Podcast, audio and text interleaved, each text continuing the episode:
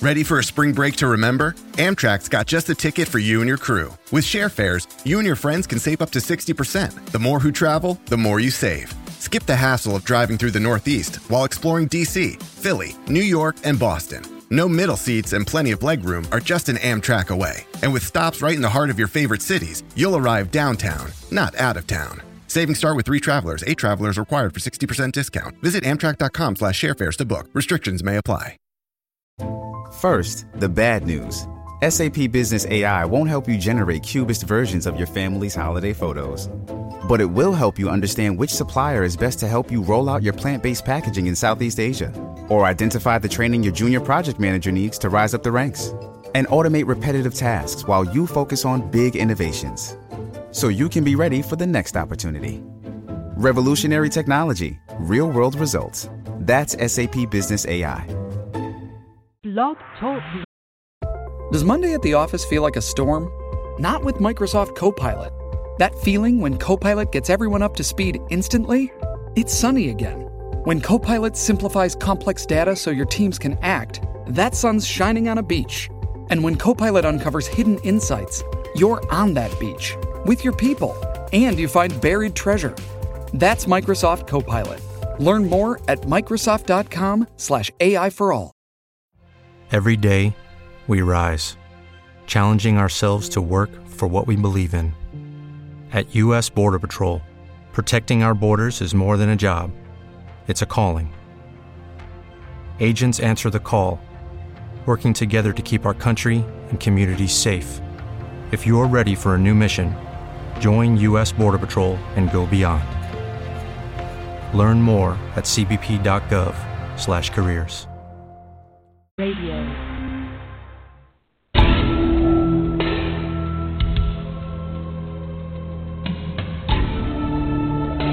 You are now listening to True Murder, the most shocking killers in true crime history, and the authors that have written about them Gacy, Bundy, Dahmer, The Night Stalker, BTK. Every week, another fascinating author talking about the most shocking and infamous killers in true crime history. True Murder, with your host, journalist and author, Dan Zupansky.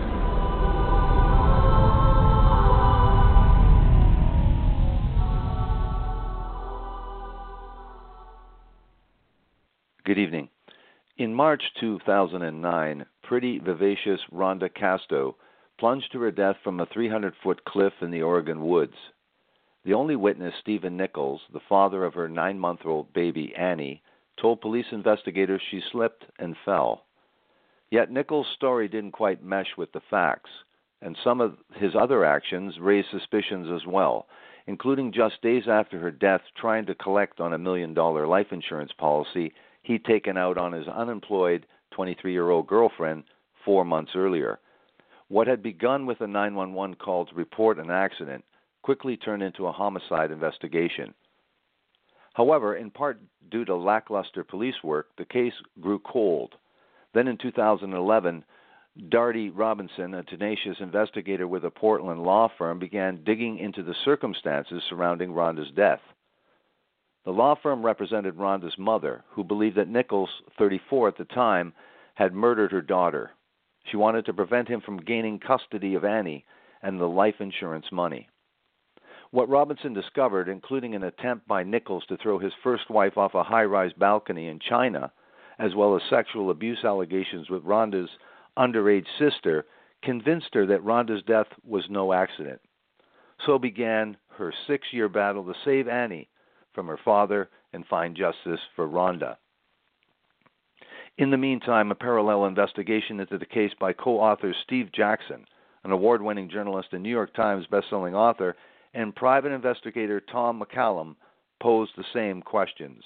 What really happened to Rhonda Casto on that cold, rainy afternoon on the Eagle Creek Trail? And what would become of her child? The book that we're featuring this evening is Saving Annie, Book One The Fall, a true crime series, with my special guest, journalist and author and publisher Steve Jackson. Welcome to the program, and thank you very much for agreeing to this interview. Jackson. Hi there, Dan. Uh, as uh, always, a pleasure to uh, talk to you. It's always a pleasure for myself, and I know it's a real treat for the audience. You uh, only deal with extraordinary cases, and this is no exception. Let's uh, start right away with. I guess we won't give too much away, but we want to talk about that this this Saving Annie is being published as a series of four books broken into distinct uh, parts of the investigation. So, just explain what Saving Annie is as part as part of that four book series.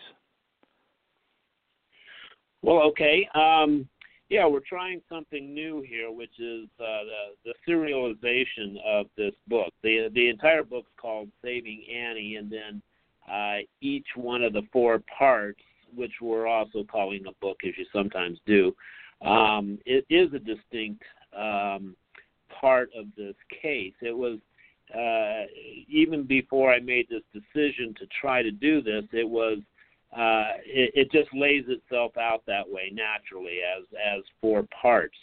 Um, so um, I kind of came up with this idea of uh, you know I've been uh, kind of watching the um, the serialization of uh, podcasts such as uh, Serial, which became very um, well known, and noticed uh, how each part of the series um, sort of created buzz and people uh, talking about the first part, and then and then looking forward to the second part. And and I remembered back um, when I was a kid, and I used to subscribe to Boys Life, and they'd have a story in there, and and um, and I couldn't wait till the next month. And I'd talk to my friends about it, and we'd wonder, you know, what happens in the next part. So I thought I would uh, try this little experiment in um, publishing and see uh, you know how it's uh, how it worked this way. There there are several other reasons. Uh, one is it is a uh, there's a lot of material to this book. Uh, if you take all four um, parts of the book, it's a very large book, especially in the the way I wanted to uh, write about it and the detail I wanted to include. So um, you know that was sort of the impetus behind it. Now, let's talk about the genesis of this entire project. In December 2011, you got a call from an old friend, Tom McCallum. But you were surprised, but you hadn't heard from him for about 20 years.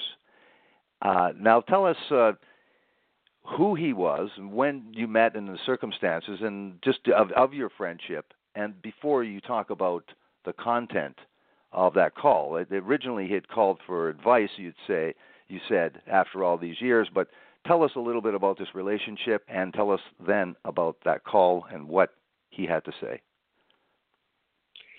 Well, I'd uh, originally met Tom in uh, uh, 1990.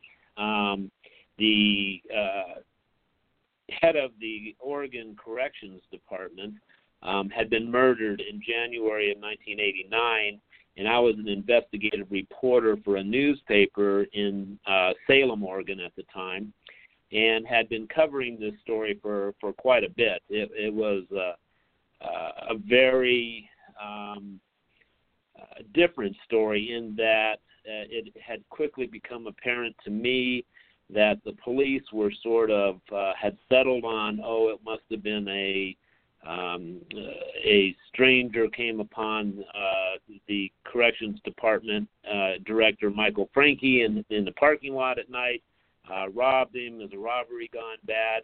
Um, but there were a lot of things were going on at that time um, that indicated it might be something uh, more of a conspiracy. Um, and so I have been working on this story for about a year um, when the police had arrested a uh, uh, a young man, a meth addict, a small-time criminal named Frank Gable, and um, and had settled on him as as the suspect, and not just the suspect that, but you know this uh, this idea that he had um, you know come upon Francke, tried to rob him, got in a fight, killed him, um, and and a lot of that just didn't didn't add up.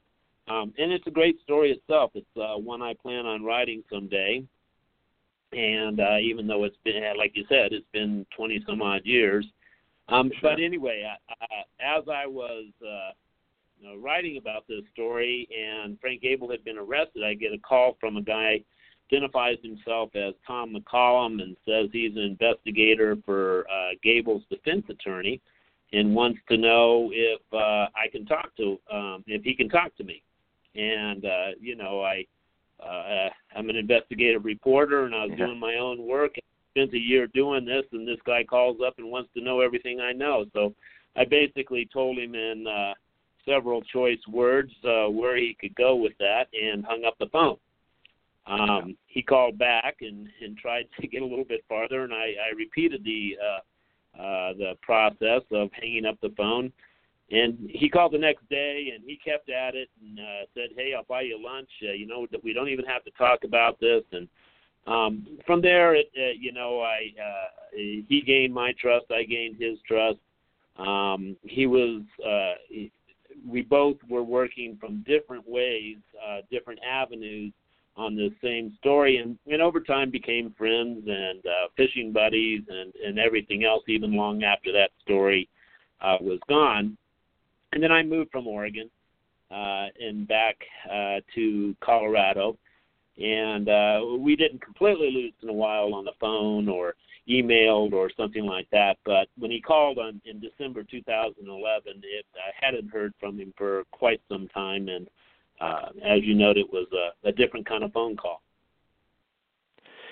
Now he talks about uh, he's asking you about advice about a book, so he's endeavoring to do that, and of course, is a good person to call for advice would be you. But uh, he also has a, a conversation with you about a client, this Gary Castor, who's an extremely rich guy, they could say a multi-billionaire, and he had employed Tom and asked Tom to help him look into a guy that was being a private investigator, look into this guy who was dating his daughter Mindy. Now, you must have found this interesting. What did he say about this person, and who was this person that he had found, and what had he found out about this person who was dating his daughter? Right. Uh, the, basically, uh, Gary Castor, uh, which is an, uh, uh, an alias for someone else, um, uh, you know, was uh, very concerned. You know, he's a very wealthy man, as you pointed out. So, you know, he's got to be careful about uh, who gets close to his family. And um, uh, his daughter had brought this guy uh, over. He had a young daughter, three or four years old at the time, and uh, brought her to a you know a family Christmas thing, or brought him to uh, the family Christmas thing with his daughter, and and nobody got a good feeling from him. Um, they just felt he was, you know, creepy, and uh, he's sort of uh, monotone and emotionless, and um, and and a number of people there, including the ranch foreman, where uh, this uh, wealthy person and his family uh, have a ranch there in Central Oregon. And so he just called Tom to sort of run a background check on this guy and see if there was anything notable, or if maybe he was just an odd duck and and they were all uh, you know misjudging him or something along those lines. But Tom started to look into this uh, guy, ran some uh, crime checks on him, and uh, found some restraining orders for uh, violence, uh, domestic violence.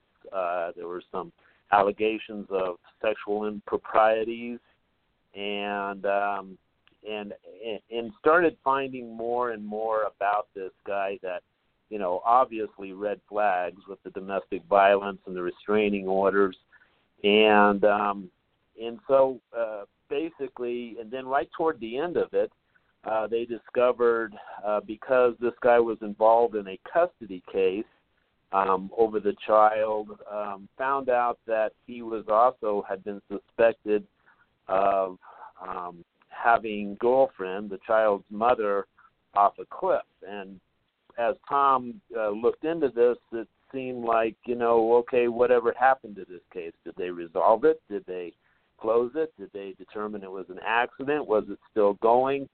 Um, and Tom found out that uh, it, was still an open investigation, uh, but they didn't seem to be doing much.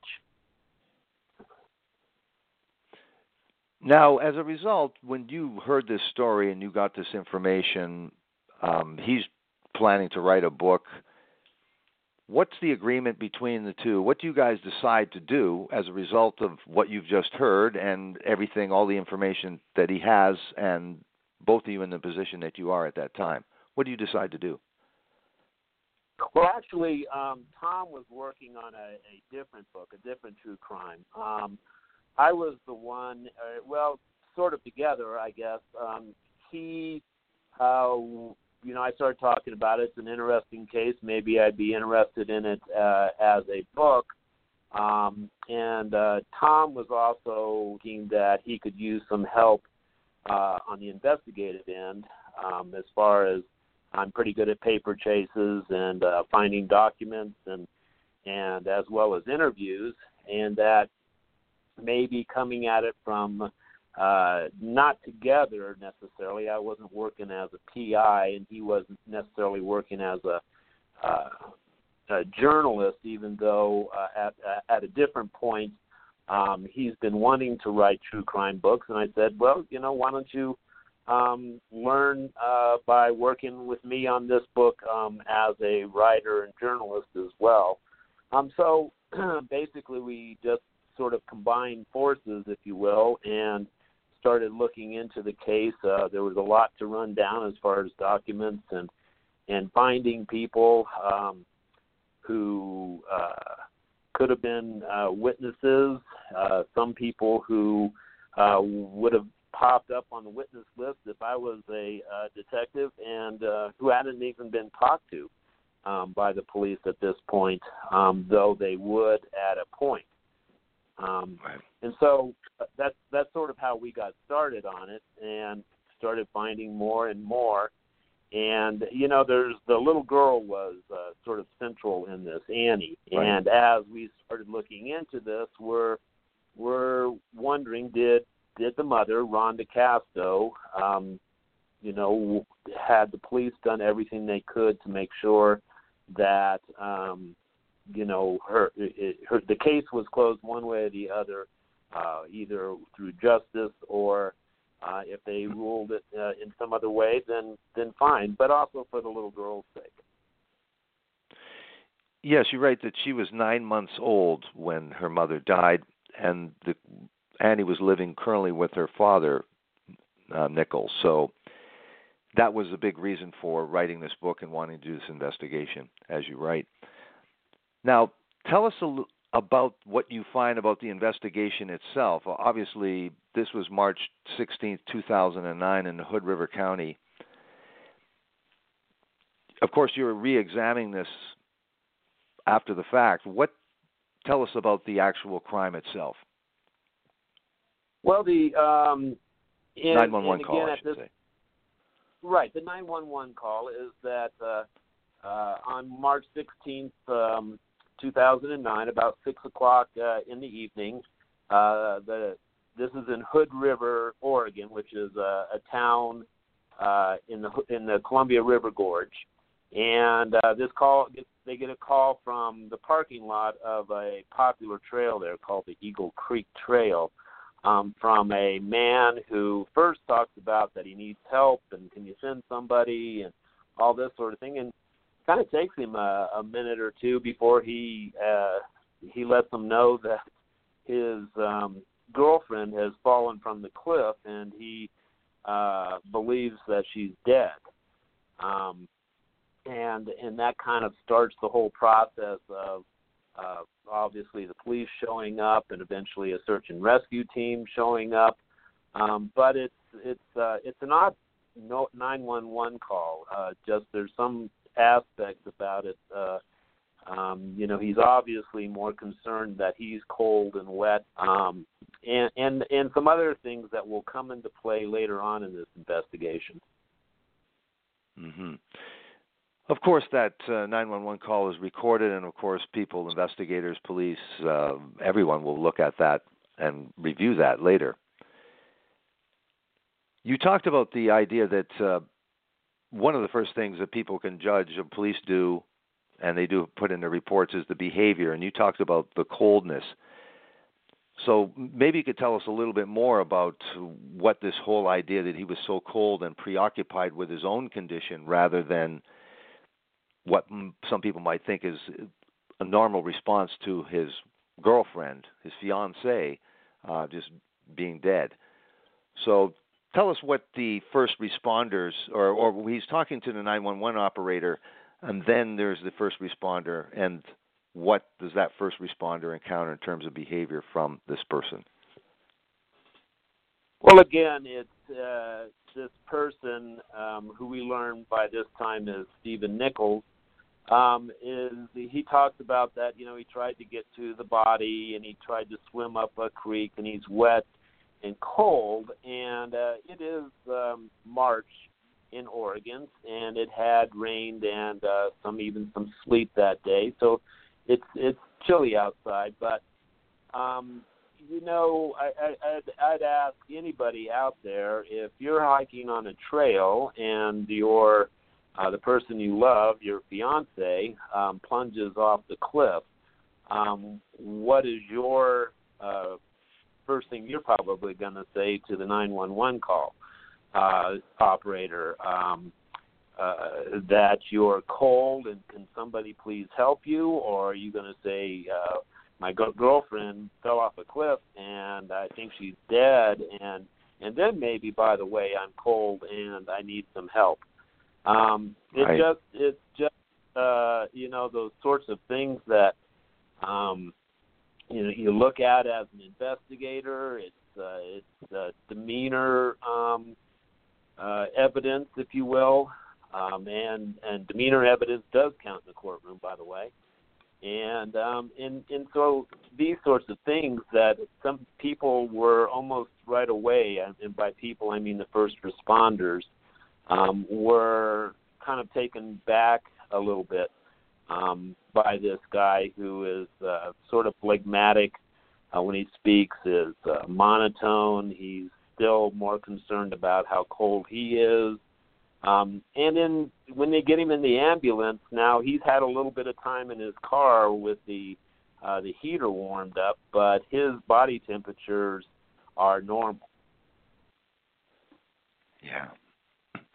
Right away, too, you have one of the first responders is a person from an interesting unit they call the Crag Rats, and these guys are uh, experienced with um, rescue and also this person personally is experienced with the trail itself and uh, where it might be more difficult or more more prone to somebody having any kind of situation since there is a place called Suicide Point on this trail.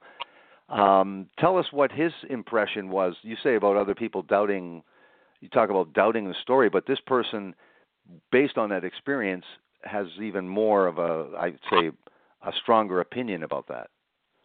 Well, um, yes, Jeff Pritcher, who is both the uh, uh, chief of the Cascade Locks, which is the nearest small town to uh, this trail, uh, of their fire department, and a paramedic, um, as well as being one of these crag rats, which is oh, one of the top uh, search and rescue uh, teams probably in the country. They've they've been at it a long time. They have they do mountains, they do rivers, they do just about everywhere. Um, they have a lot of territory they cover.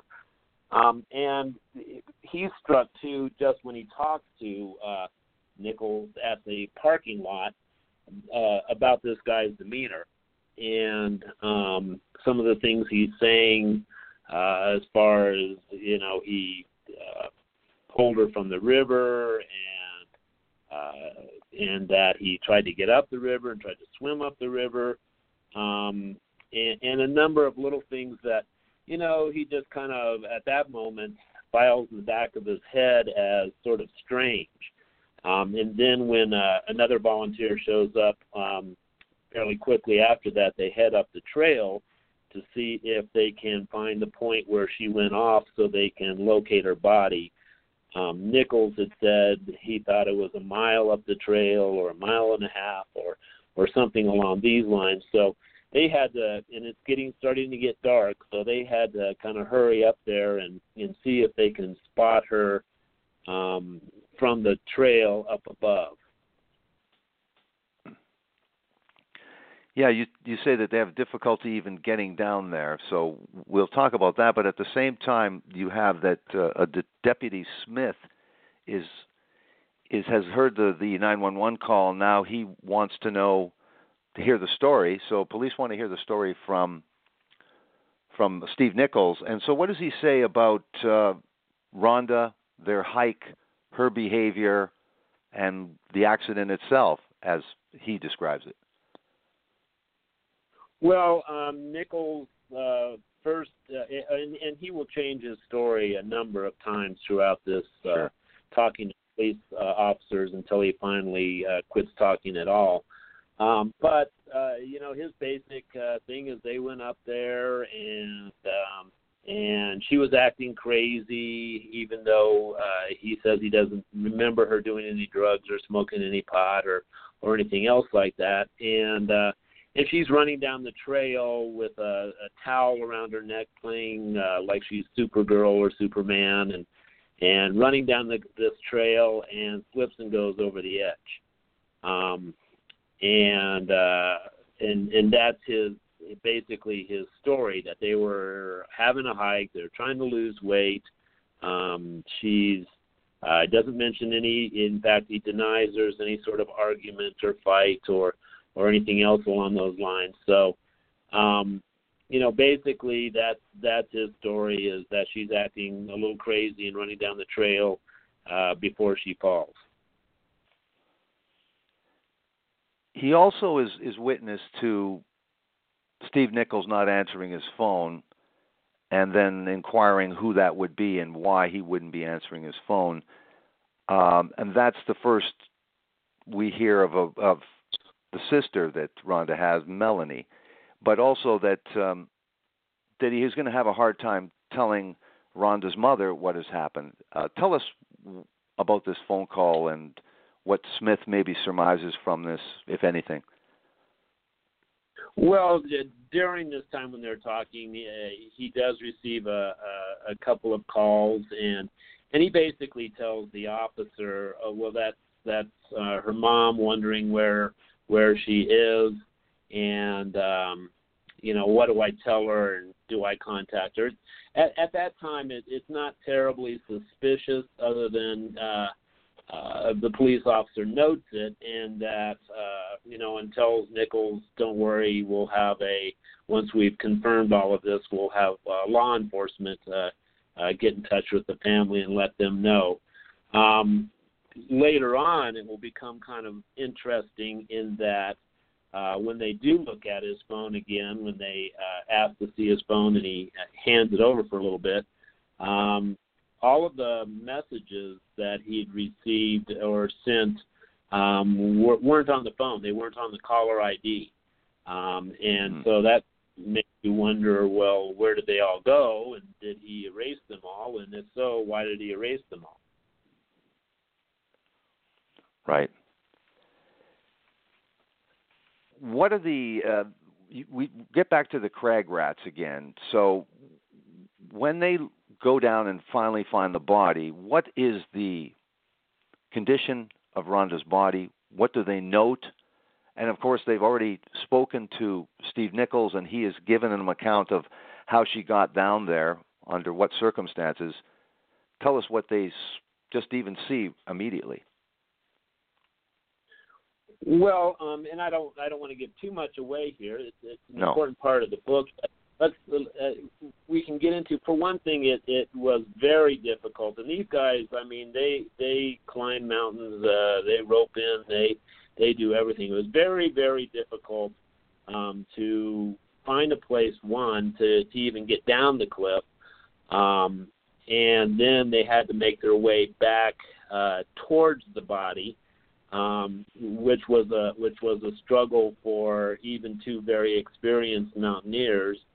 Um, and then when they find her, um, one of the, the one of the main things that they uh, that they noted um, that I'll, I'll reveal here is that Nichols told a couple of different first responders that when he looked over the edge, he saw her laying in the water of uh, Eagle Creek. Um, right. The distance between the cliff and Eagle Creek was probably about uh, 160 feet. Um, so almost what uh, 60 yards or, or something along there, not quite, um, 55. Uh, but anyway, the, there, there's quite a distance between the cliff and the creek. Um, when they find Rhonda's body, she's about halfway between the cliff and the creek. So if you're going to go with Nichols' story, well then she's was he found her laying in the water, and one of the crag rats, Jeff Pritcher, that he pulled her from the water, um, and then uh, she's a good um, 80 feet from the creek towards the cliff, dragged up a slope. Um, with a with a uh, one of her leg bones jutting from her thigh, um, and obviously uh, not uh, not alive, even though he said that he tried to give her CPR. So it struck the crag rat as well. You found her in the water. One, um, wouldn't you just pull her up on the bank and turn her over and try to do CPR there? And then if that didn't work, why would you then try drag her 80 feet up the hill, um, only to leave her where she was left, uh, and uh, and then make your way back to the uh, the parking lot? Um, they didn't see any evidence of any disturbance of the ground either on the way um, to her body, and they had to cross a a couple of different places where it's likely that some sort of track would have been left, but even around the body, none of none of the area had been disturbed, and that was one of the clues that they had that you know this this story just isn't working the way the um, you know Nichols was saying it did. And so they quickly determined that it was a good possibility this was a crime scene. So they took photographs and backed up out of there. There were there were a number of other uh, details uh, that I'll I'll let readers find in the book um, as to what uh, how they came to that conclusion. But uh, that was one of the main ones. Is that he said, "Oh, she's laying in the water," and uh, so if she was lying in the water why did he drag her so far up there where she's obviously got these horrendous injuries and um and and leave her where she was. You talk about the ensuing investigation and again uh, if the, not to give anything away but you talk about the deputy smith is at the hospital and an interesting drug gabapentin. You say it's anti-seizure antidepressant nerve pain medication how does this drug play into this? And can we talk about the autopsy and its results? Especially given what Nichols has said that he is more than intimated that she was high on drugs on that cliff or on that trail. Um, well, I, I, guess it, it comes down to the gabapentin is it's actually more of a um, used more as a pain medication, though uh, there's some okay. uh, antidepressant qualities uh, in it. Um, she had Rhonda did have some postpartum uh, issues, but remember this is nine months later, and she'd actually stopped taking it for a while and was back taking it. She um, on her doctor's advice, but um, even in the autopsy, it was it, it barely registered. Um, in fact, she barely registered for anything. She had a little bit of can, can, uh, cannabis, cannabinoids, or what am I saying here? The the uh, residue left over from marijuana, but it was at such right. a low level that it also could have been either a false positive or that she was around people that smoked. Um, she had told people, and most people believed her, um, that especially after the birth of her daughter, she had stopped um, taking any kind of drugs. Um, and but what she did have in her system was uh, uh, legally prescribed. Okay, round two. Name something that's not boring. A laundry. Ooh, a book club. Computer solitaire. Huh? Ah, oh, sorry. We were looking for Chumba Casino. That's right. ChumbaCasino.com has over 100 casino style games. Join today and play for free for your chance to redeem some serious prizes. ChumbaCasino.com. No purchase necessary. Where prohibited by law. 18 plus terms and conditions apply. See website for details. With the Lucky Land slots, you can get lucky just about anywhere. This is your captain speaking. Uh, we've got clear runway and the weather's fine, but we're just going to circle up here a while and uh, get lucky. No, no, nothing like that. It's just these cash prizes add up quick. So I suggest you sit back, keep your tray table upright, and start getting lucky. Play for free at LuckyLandSlots.com. Are you feeling lucky? No purchase necessary. Void where prohibited by law. 18 plus terms and conditions apply. See website for details. Um, as far as uh, as anything else, and in such minimal amounts that it it's hard to imagine that she was having some sort of drug reaction. She certainly didn't have any sort of hallucinogens in her, or or anything along those lines, or enough um, pot residue to uh, uh, you know have caused her to run down the trail like Superman. Right. Now, in the ensuing investigation, of course, you have the deputy Smith, but he's invo- he's joined by a guy named Deputy English, and these guys want to find out what he does for a living, and of course, they have to investigate all the possible motives for this crime if it's not going to be an accident. So they're doing their due diligence. Uh, tell us about what kinds of questions they're asking and and what kind of answers they're getting from Steve Nichols regarding what he does, what she does, things of that sort. Well, um, early on in the initiation, uh, the uh, investigation, these uh, these first interviews um, are uh, they don't delve too too deeply, but they you know he tells them he's a day trader and he makes um, that's how he makes his money. And a day trader is someone who buys and sells stocks all within a few hours, trying to make a little bit uh, on these transactions. Um, in that, uh, Rhonda basically did not work. She was unemployed. Um, she took care of uh, the baby. Uh, she spent. Uh, we find out uh, that she spent time both with Nichols and lived with her mom um, part of the time, and uh, and so that's that's sort of their financial uh, situation at this time. Um, and then I'll, I'll let you lead me into the next parts where I think you're going.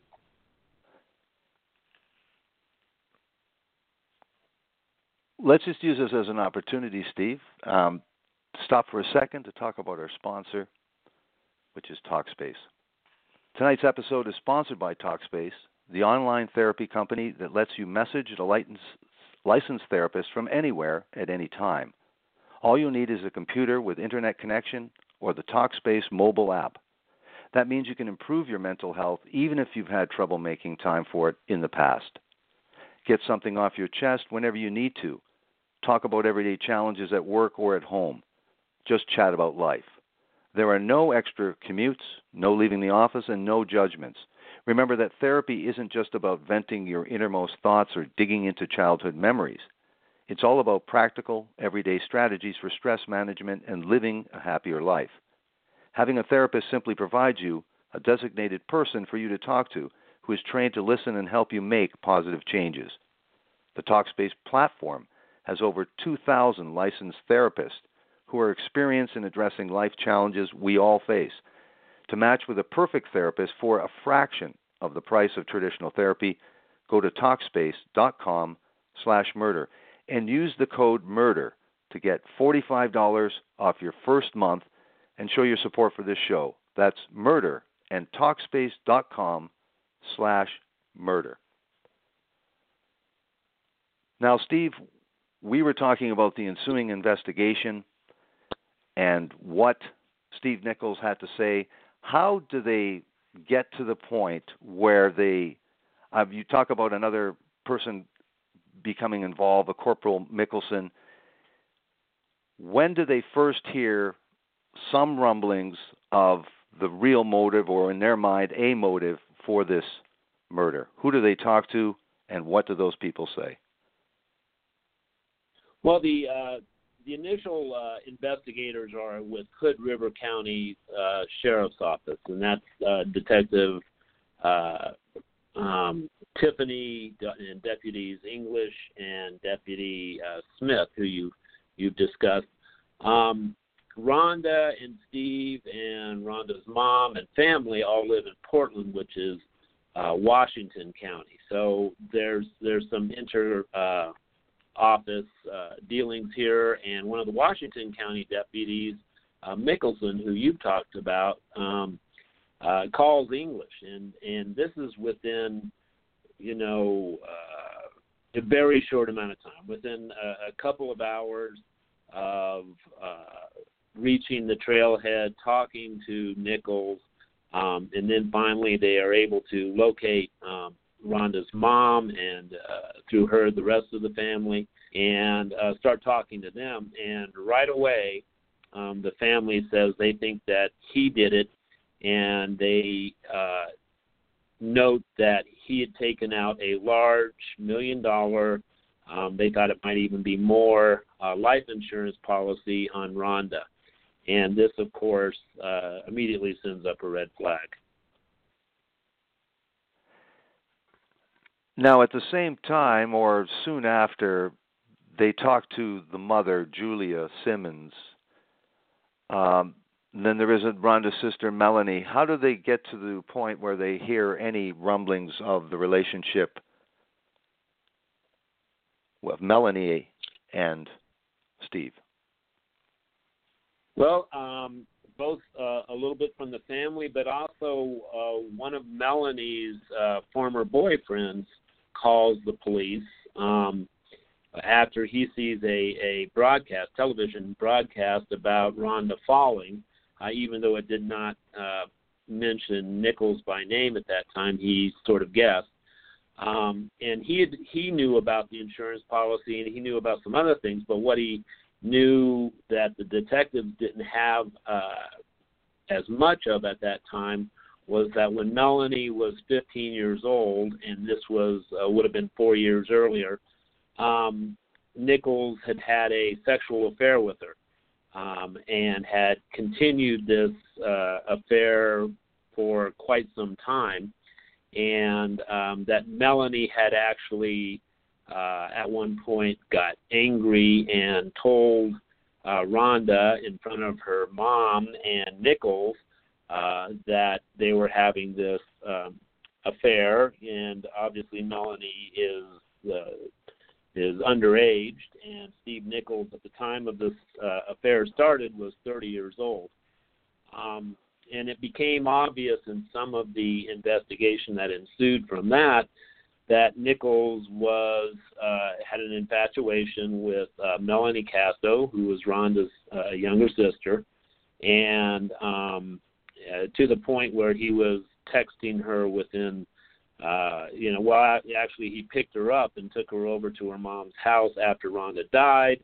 Uh, Melanie said he said a number of uh, odd things, such as it uh, only takes a baby six months to forget someone, and um, and it's it's uh, uh, what's really odd is these a number of texts to her afterwards and there's the you know hey we're friends still and uh you know can i talk to you? And and these sorts of things. Nowhere in there does he say i'm grieving for rhonda. And this is supposedly his fiance that he um you know allegedly was taking on this hike to as a romantic place to propose to her. Um and uh you know there's there's just another one of these flags that the police are seeing uh, of you know why the, why do none of these texts say anything about Rhonda? They're all about um, you know uh, getting together with Melanie and um, you know inviting her up to uh, where he's living now with his um, family and helping him take care of Annie and and all of these sorts of things. So now the police start working on two different uh, uh, uh, motivators, and uh, one is the the million dollar insurance policy, and the other one is that uh, he obviously wants to be together with Melanie, um, Rhonda's younger sister, and um, and according to Melanie now, uh, had told her that uh, they couldn't be together as long as Rhonda was around what Mickelson is hearing and the police are hearing too is it, incredibly are are jokes shared between Rhonda and Steve that the family is privy to. Now, what kind of jokes would these people make, and how cryptic would they be considering? Well, this this uh, insurance policy that we've talked about, um, Steve arranged for this in uh, Steve Nichols arranged for this in November of 2008, just four months before. In fact, um, the policies, uh, it, it, which is a whole another can of worms in itself, just how they got these policies. Uh, a million dollars on someone who was unemployed is uh, um, pretty unusual. But yeah, sure. going forward from there, they didn't even receive the policies until uh, January. Um, but anyway, they have, uh, you know, they both took out a, uh, uh, they made uh, Nichols originally only wanted to have about two hundred fifty thousand on his policy and a million on um, on Rhonda's. Uh, but uh, the insurance company um, made them both have million dollars equal policies, so they now have these million dollar policies. And and Melanie says she's around when they're uh, this couple, Rhonda, her sister, and uh, Nichols are uh, joking about you know who's going to kill who as far as to get the the life insurance policy, um, and enough to the point where Melanie was actually concerned about it. She thought, you know, uh, that this this couple fought a lot. Um, they really did not belong together, um, just to start with. But uh, um, anyway, they, you know, so they're joking about. Uh, killing each other. Um, Nichols at some points talks about uh, shoving Rhonda off a cliff, uh, according to Melanie. Now we have to always remember that some of this is coming along um, after the fact. This, these are uh, stories and um, uh, anecdotes that are being told to the police uh, after the fact. But the the uh, very uh, you know one of the facts is that these are being told within a day, two days um, after Rhonda's death. So again, it's it's how quickly these, uh, you know, if these stories are being made up, they're being made up very quickly, and everybody is getting their story together very quickly. Um, right. Uh, all all apparently, you know, trying to to get Steve Nichols. Um, at least that's from his side. That's what he would be uh, saying on that. Now, at the same time, too, we have this other idea that they have to investigate the idea of looking at Rhonda's sister Melanie and that love triangle possibility motive, but also they find out information regarding a jeweler named Kasab Jewelry Jeweler. Tell us about this story and what they find and what Steve has to say about it and what they find contrary to that. Well, um, part of this, as as I mentioned a little earlier, part of it was that uh, Nichols uh, was going to ask Rhonda to marry him, and uh, in fact, Rhonda told her uh, grandmother um, before they left on this hike, he's either going to give me a ring or push me off a cliff. Sort of half in jest and and sort of uh, you wonder, you know, um, uh, w- w- is this something she was really thinking about?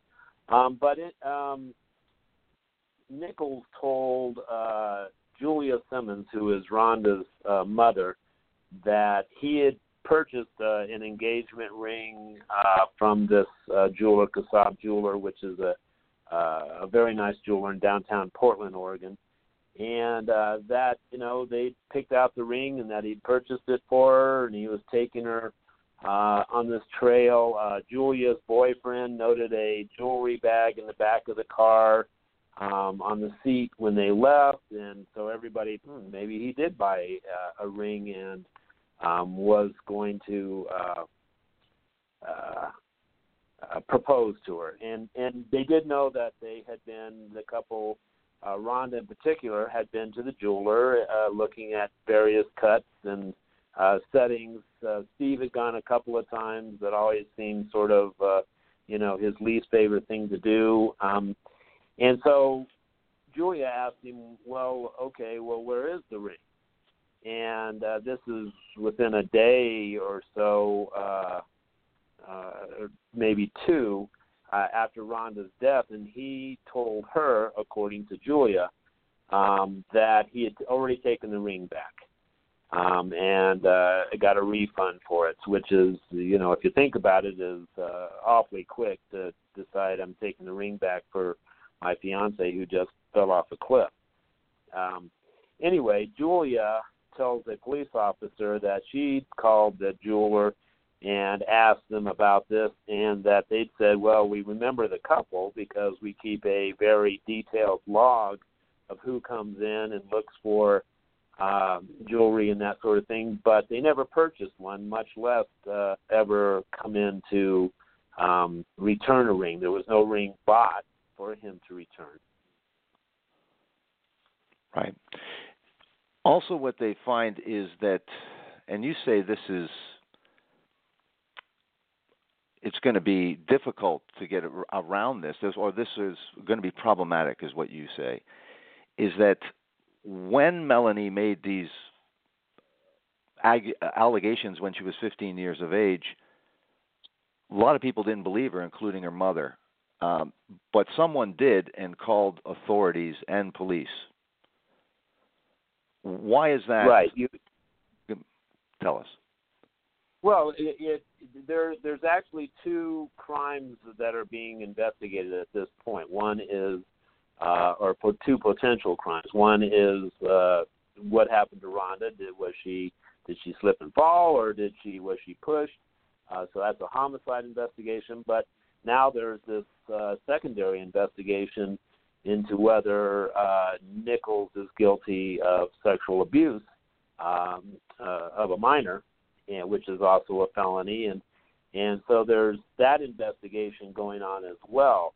Um, now, uh, you know, they're they're thinking ahead, looking at the possibilities of this charge, and uh, if it gets to court. And what and the problematic part was is that when Melanie told everybody that I'm having an affair with Nichols, he denied it um, immediately, uh, said she was a liar, um, and uh, no one else believed her either um, at that point when she said it.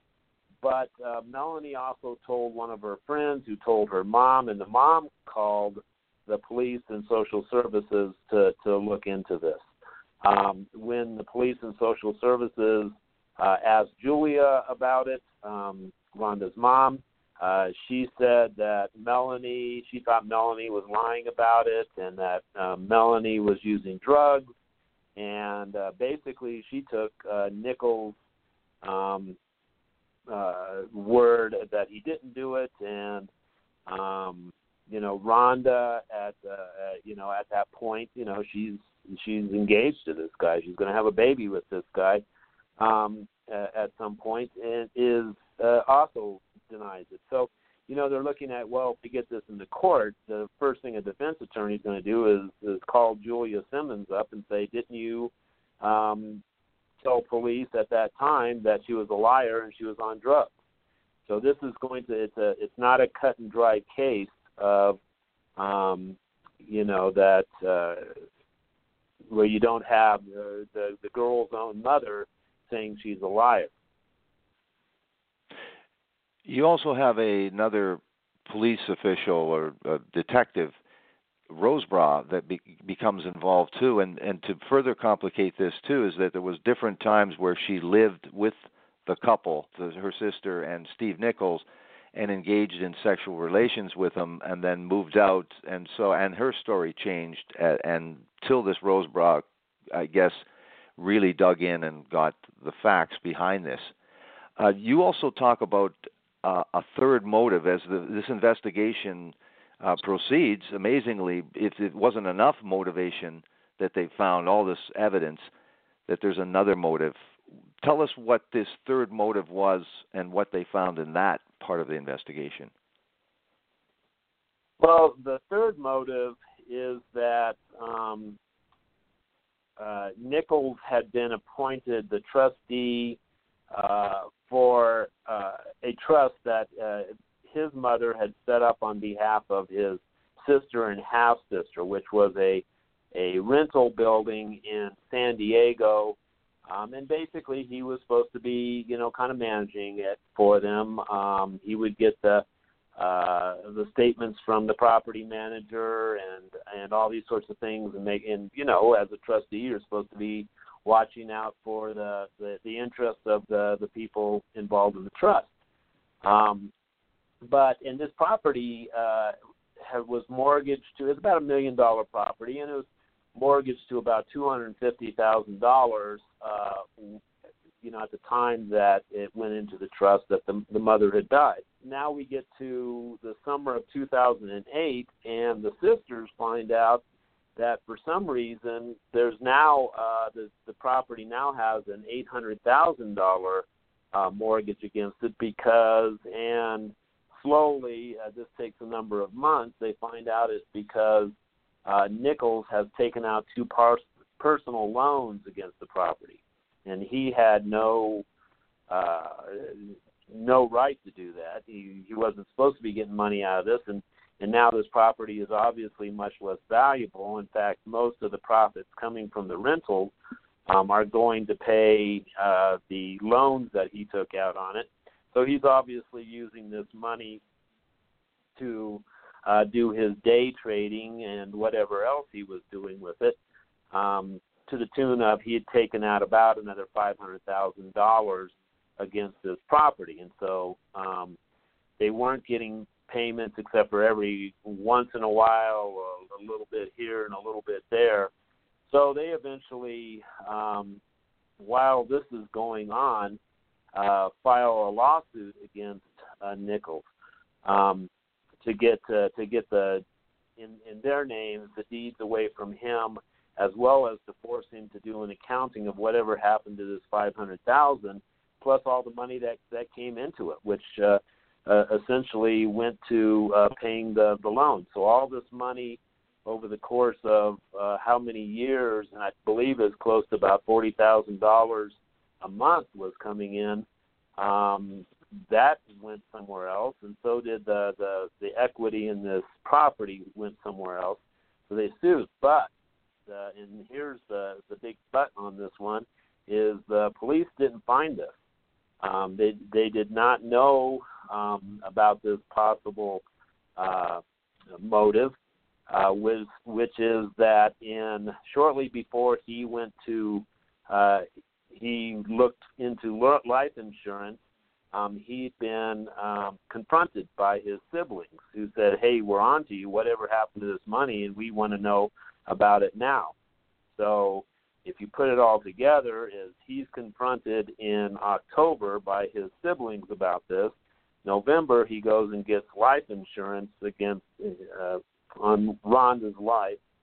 Um, in uh, just uh, I think less than two weeks before Rhonda died, uh, he gets uh, they filed a lawsuit against him, um, require you know asking for a judgment that he uh, you know provide an accounting for all of this and uh, uh, and also hand over the deeds. So he's in serious financial uh, trouble with his siblings um, when he signs up for life insurance policy this policy, and then uh, you know shortly after Rhonda's death, uh, there's a judgment against him uh, saying, you know, give over the deeds and uh, account for the money. But at this time, the, the police don't even know about it, and uh, this is one of those things where, uh, you know, if they'd asked one of his siblings anything about him, they would have found out about this. You know, that's uh, that's a pretty powerful motive for uh, wanting money and needing to come up with a lot of money fast. Exactly. You also, in this, um, include on August 25th, 2009, Sherry Lee and her daughter Beth. Uh, tell us about this story. Well, um, while all this is going on, uh, Steve Nichols moves up to uh, a community near Bend, um, Oregon uh, to live with his parents' uh, half brother, and uh, he has Annie with him at this point. Um, and one night he takes his uh, half brother and his friends and a young girl, uh, 13 year old, um, swimming uh, to a pool and, at a pool, obviously. And they're in the pool playing Marco Polo. He decides to join the kids. Uh, his half brother is 14. I believe the other boy was as well. Um, there's the 13 uh, year old, and he and she feels him grab her butt during um, this play. And uh, first she thinks it's an accident, but he does it again, and she tells him to stop, and he sort of, uh, you know, okay, ha ha ha. Um, but again, she would later say that he did it several more times. Um, anyway, uh, he gets her home uh, about an hour late. Uh, the mom's upset, but you know uh, doesn't know what to make of it. Then, and then uh, a few days later, um, uh, oh, hold on just a minute.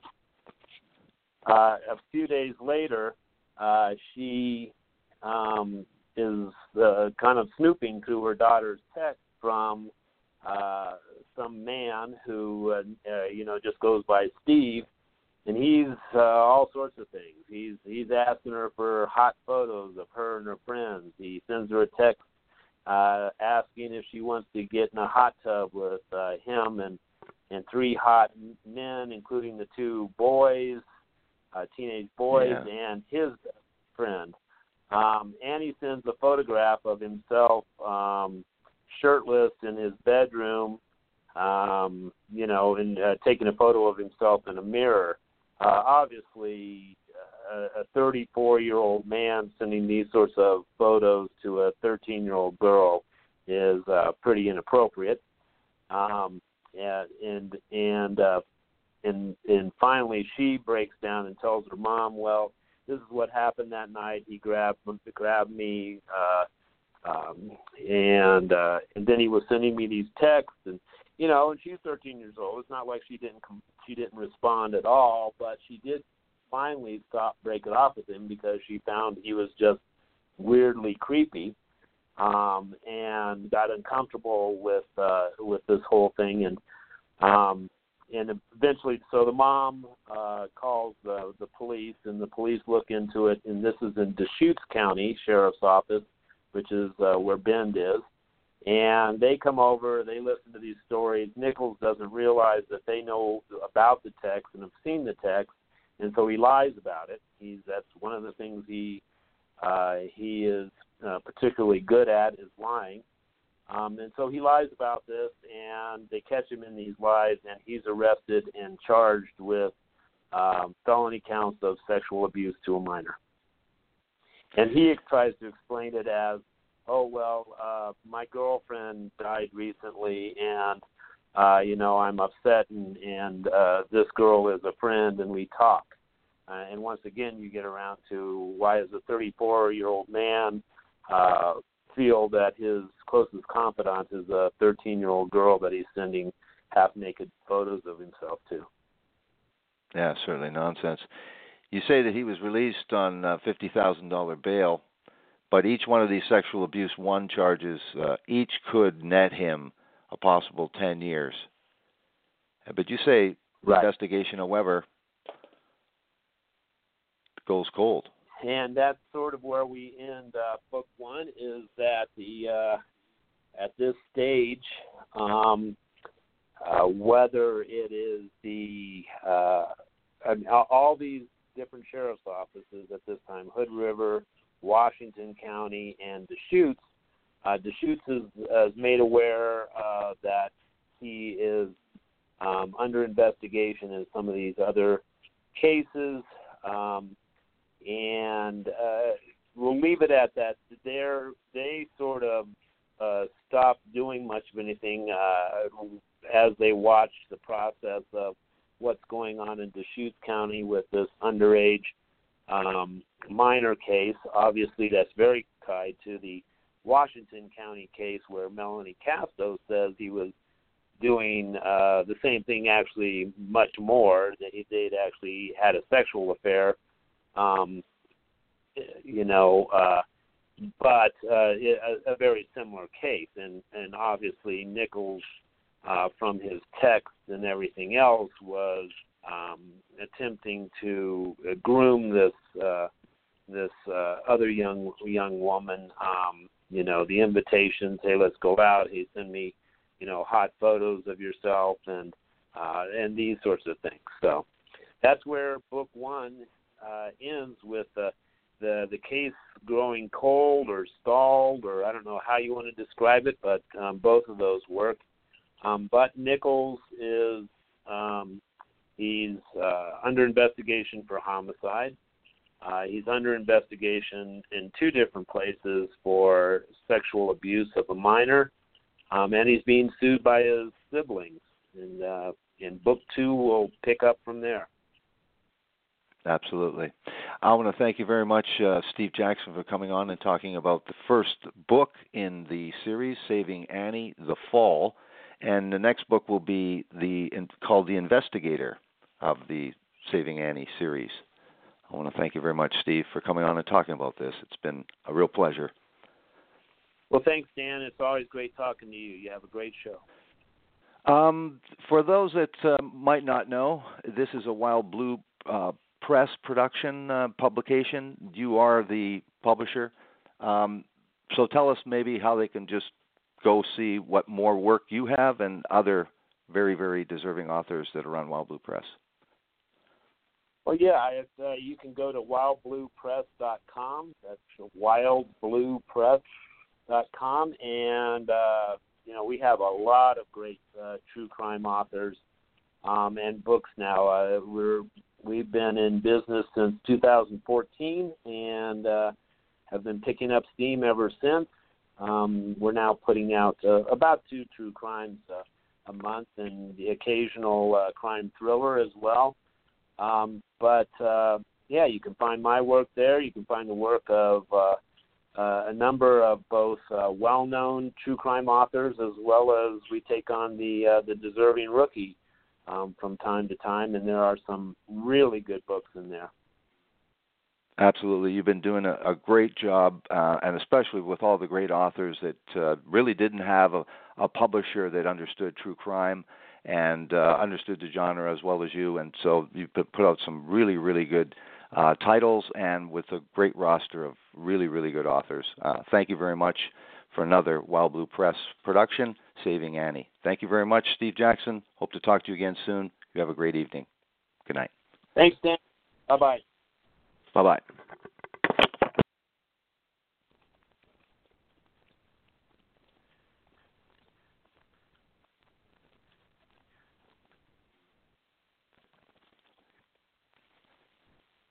Hey guys, it is Ryan. I'm not sure if you know this about me, but I'm a bit of a fun fanatic when I can. I like to work, but I like fun too. It's a thing. And now the truth is out there. I can tell you about my favorite place to have fun Chumba Casino. They have hundreds of social casino style games to choose from, with new games released each week. You can play for free anytime, anywhere and each day brings a new chance to collect daily bonuses. So join me in the fun. Sign up now at ChumbaCasino.com. No purchase necessary. VGW. Void were prohibited by law. See terms and conditions. 18 plus. With the Lucky Land Slots, you can get lucky just about anywhere. This is your captain speaking. Uh, we've got clear runway and the weather's fine, but we're just going to circle up here a while and uh, get lucky. No, no, nothing like that. It's just these cash prizes add up quick. So I suggest you sit back, keep your tray table upright, and start getting lucky. Play for free at LuckyLandSlots.com. Are you feeling lucky? No purchase necessary. Void where prohibited by law. 18 plus terms and conditions apply. See website for details.